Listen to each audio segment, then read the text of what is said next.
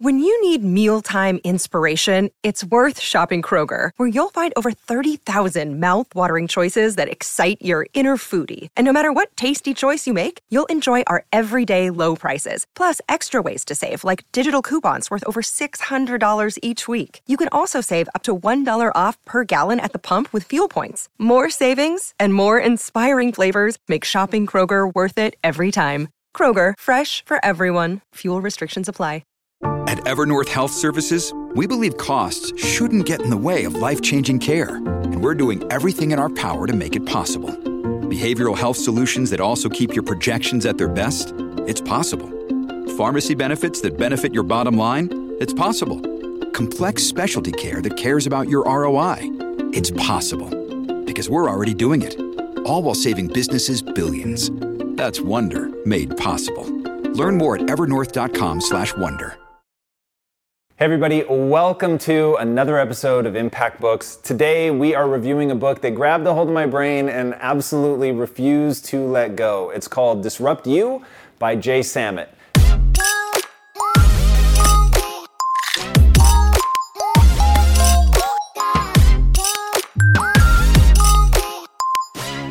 Jay is a serial entrepreneur who's not only proven that he's good at disrupting himself, he's good at disrupting entire industries. His career really has been all over the map in the best way possible. He's founded his own companies, been a software publisher, worked with companies like LinkedIn and eBay pre IPO to help them grow, and he's held senior management roles at Sony and Universal Pictures. What I loved about the breadth of experience is that it lends what he says in the book a ton of credence because you know he's been there and done that, and his message really is quite simple.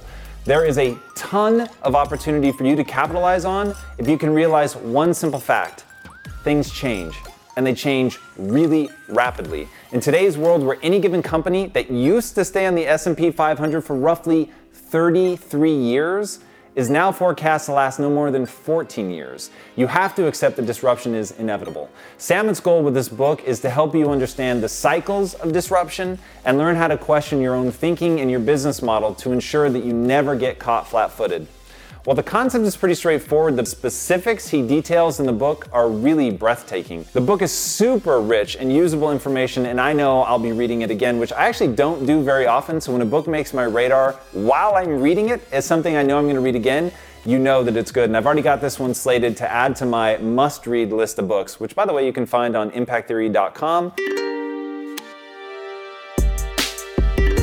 Impactful takeaway number one Entrepreneurs don't sell products, they sell solutions. One thing Samit really brings home in the book through countless examples is that you cannot fall in love with your ideas. You have to be willing to pivot and destroy your assumptions so that you can reapply your energies in a way that the market will actually respond favorably to. He gave a couple of awesome examples of this, and the first was the fact that YouTube started as a dating site. I had no idea. They used videos instead of still images, which was their whole hook, but the dating site actually failed to take off. But one thing the team realized was that people actually enjoyed creating and uploading the videos. So they pivoted, renamed the site YouTube, and the rest is history. Another example was how Sony failed to capture the ebook market. Sony was actually the first to market with an ebook reader, which again, I didn't know that, but they so self identified with being a hardware manufacturer that they just could not see the need to create an online marketplace for ebooks to accompany the reader, and thus it failed. Amazon, on the other hand, despite not being a hardware manufacturer, saw the need to marry the hardware and the ebook marketplace and have since cornered the market. All right, impactful takeaway number two get others invested in your success. Jay was trying to launch a product that turned music videos into puzzles, but he knew that without popular songs, the game would go absolutely nowhere. But unfortunately, he didn't know anyone in the music industry. So, with some relationship capital that he'd built up in Microsoft, he was able to get a letter to Bill Gates asking him to make an introduction to David Geffen, Understanding the opportunity for David Geffen and for Microsoft, quite frankly, the game would only work on PCs and would introduce a world of music fans to music on the PC at a time when that really didn't happen. Gates made the intro to Geffen, and Geffen ultimately agreed to take a meeting with Jay. In the meeting, Jay managed to get Geffen interested in his product by offering him, wait for this, 50% of the profits just for helping him get the 10 biggest acts in the music business into his puzzle game. Jay was going to take all the risk, pay all the money up front, but he said it was a no brainer to give Geffen 50% of the profits because he'd rather have 50% of the Pacific Ocean than 100% of Lake Erie. That is a critical message and something that I find entrepreneurs fall down on all the time is they're so concerned with owning 100% of something or as much as they can that instead of seeing how big the opportunity could be with a smaller percent and just in terms of raw dollars equal more in their bank account, they focus more on the percentage. So, great example of a time where it's better to let go of the percentage and just think about the overall size of the opportunity. All right, impactful takeaway number three there's no such thing as running out of money. Entrepreneurs and employees alike struggle to find the budgets to get their projects and products off the ground, but what Jay makes incredibly clear is that if you can find a way to solve other people's problems with your product, you can get things done with other people's money, OPM as he calls it. He tells an awesome story of a time he was trying to market Sony's new music service, but they themselves wouldn't give him the money to do it. So he looked in the newspaper for companies that were in trouble, that were getting bad press, and tried to think of a way that his new music service could solve their problem. Two companies jumped out at the time that was United Airlines and McDonald's. They were both in the midst of crazy PR problems, and he thought that a cool stunt around Sony's new music service could actually help them out. So he teamed up with them to launch a concert in the sky where a big artist performed a concert on a United Airlines flight filled with journalists. And tied to that, he had the idea to do a promotion to give away music with the purchase of Big Macs. It ended up being a huge hit, and United and McDonald's paid for the whole thing. Sony didn't have to pay for a dime. As a bonus side note to the story, and I absolutely love this, probably one of my favorite parts of the book, the promotion almost didn't happen, but Jay, in true disruptive fashion, found a way to pull it off.